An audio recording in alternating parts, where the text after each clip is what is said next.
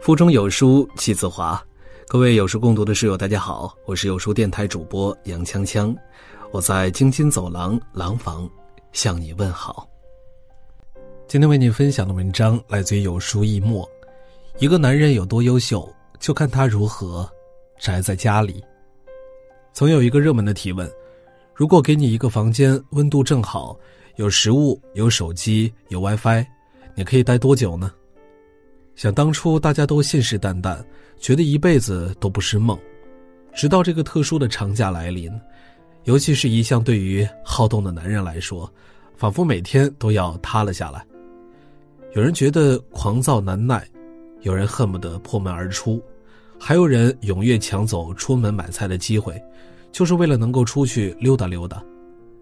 实际上，与其整天无所事事，不如把握这次难得的假期。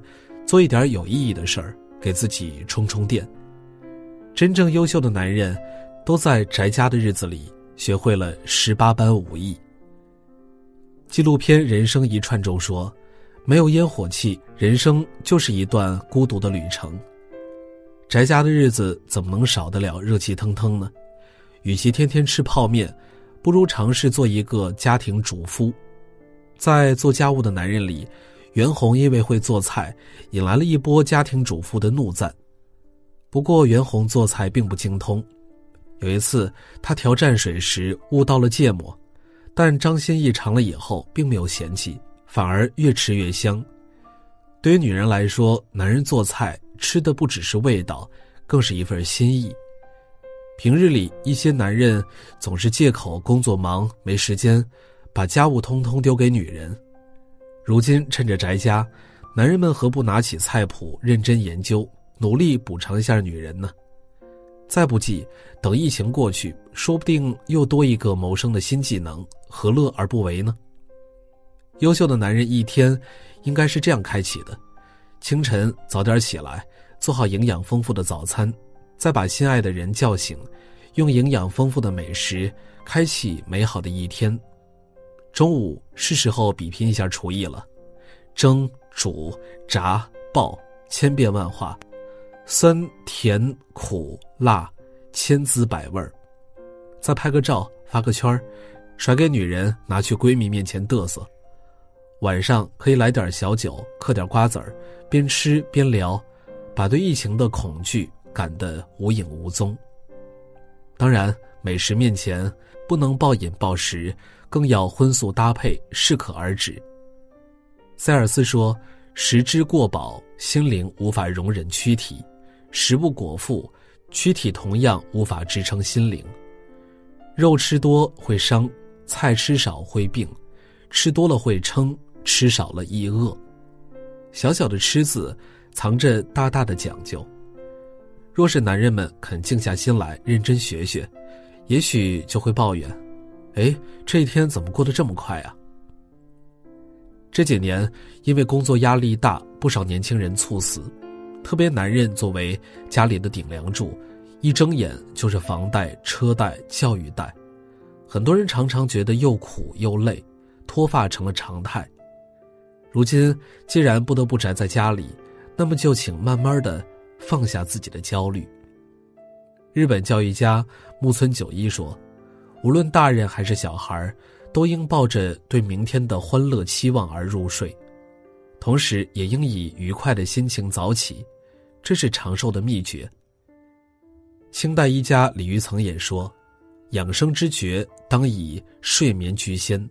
睡能还精，睡能养气，睡能健脾益胃，睡能坚骨强筋。”抗疫在家的日子。男人们切莫颠倒了黑白，虚度了时光。只有健康作息、睡眠规律，才能有更强大的免疫力，才能让家里人吃下定心丸。如何好好睡觉呢？《睡眠革命》一书上提出了一个“二九零”的说法。作家认为，睡前、睡后的一段时间，大约是九十分钟，和睡眠本身一样重要，会有效影响睡眠质量。和自己第二天的状态。与其打游戏、斗地主、玩纸牌，优秀的男人会选择在睡觉前提前关电脑、手机、电视机，让自己远离这些电子产品的骚扰。睡觉时，不妨陪妻子说说话，给孩子讲讲故事，或者一个人看看书、听听音乐，让自己的心慢慢静下来。但是，请记住，千万不要超过十一点入睡。中医认为，晚上十一点后，胆经开阳气动，人容易精神而睡不着，且极易耗散肝胆之气，引动外邪侵入体内。所以，男人们。哪怕第二天不必工作，也不要放纵自己。只有吃好、睡好、休息好，我们才能有更充沛的精力来迎接新的一天。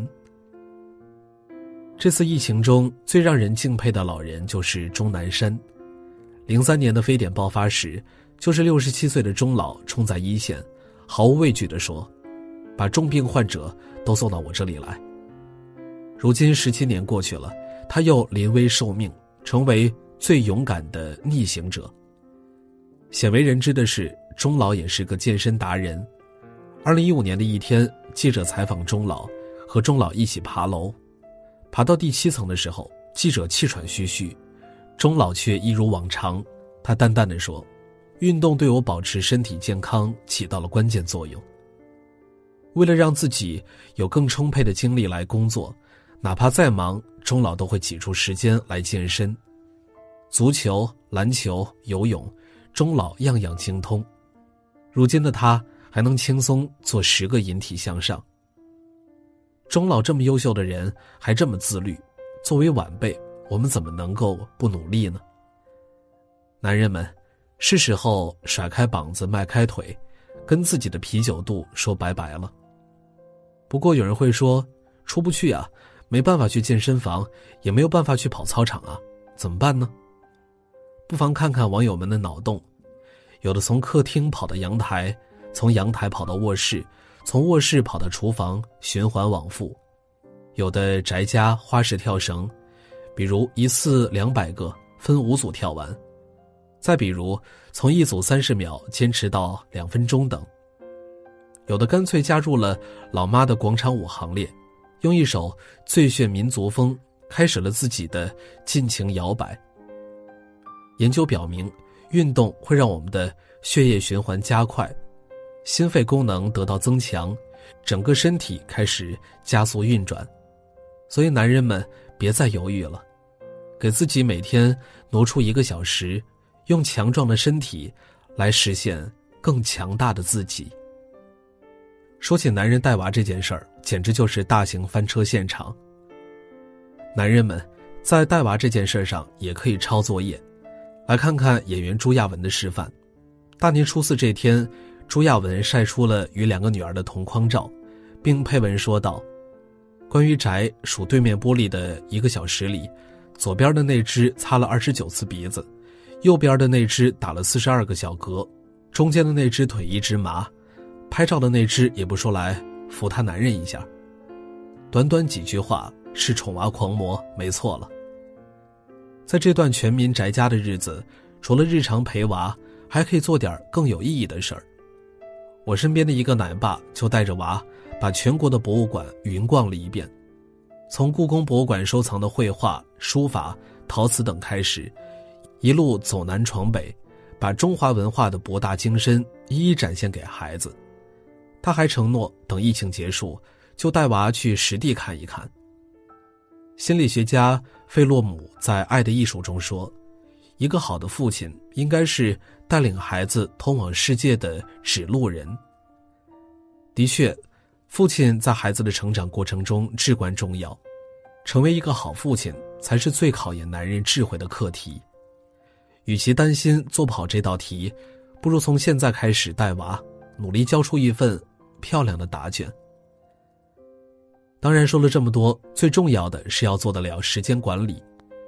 英国著名教育家赫胥黎说：“时间最不偏私，给任何人都是二十四小时；时间也最偏私，给任何人都不是二十四小时。同样是宅在家的时光，有人充实，有人空虚，差距就是这样一天天拉大。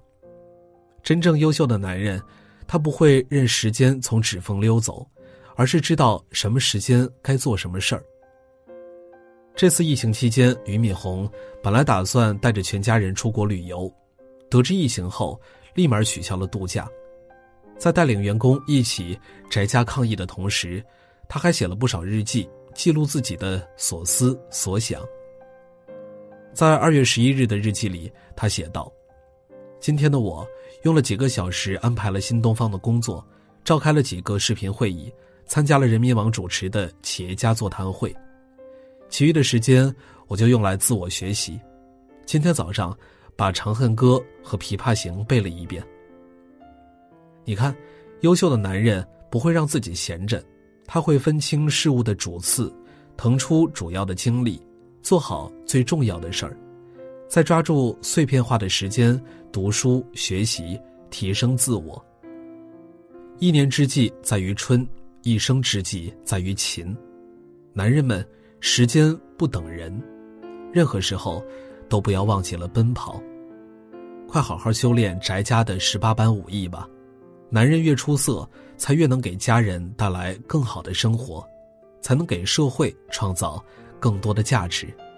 加油吧，男人！好了，今天的文章就为大家分享完了。在这个碎片化的时代，你有多久没有读完一本书了呢？长按扫描文末二维码，在有书公众号菜单免费领取五十二本好书，每天有主播读给你听。我是杨锵锵，我在京津走廊廊坊为你送去问候。喜欢这篇文章，走之前记得在文章末尾给我们的文章点一个再看。我们明天的同一时间，不见不散。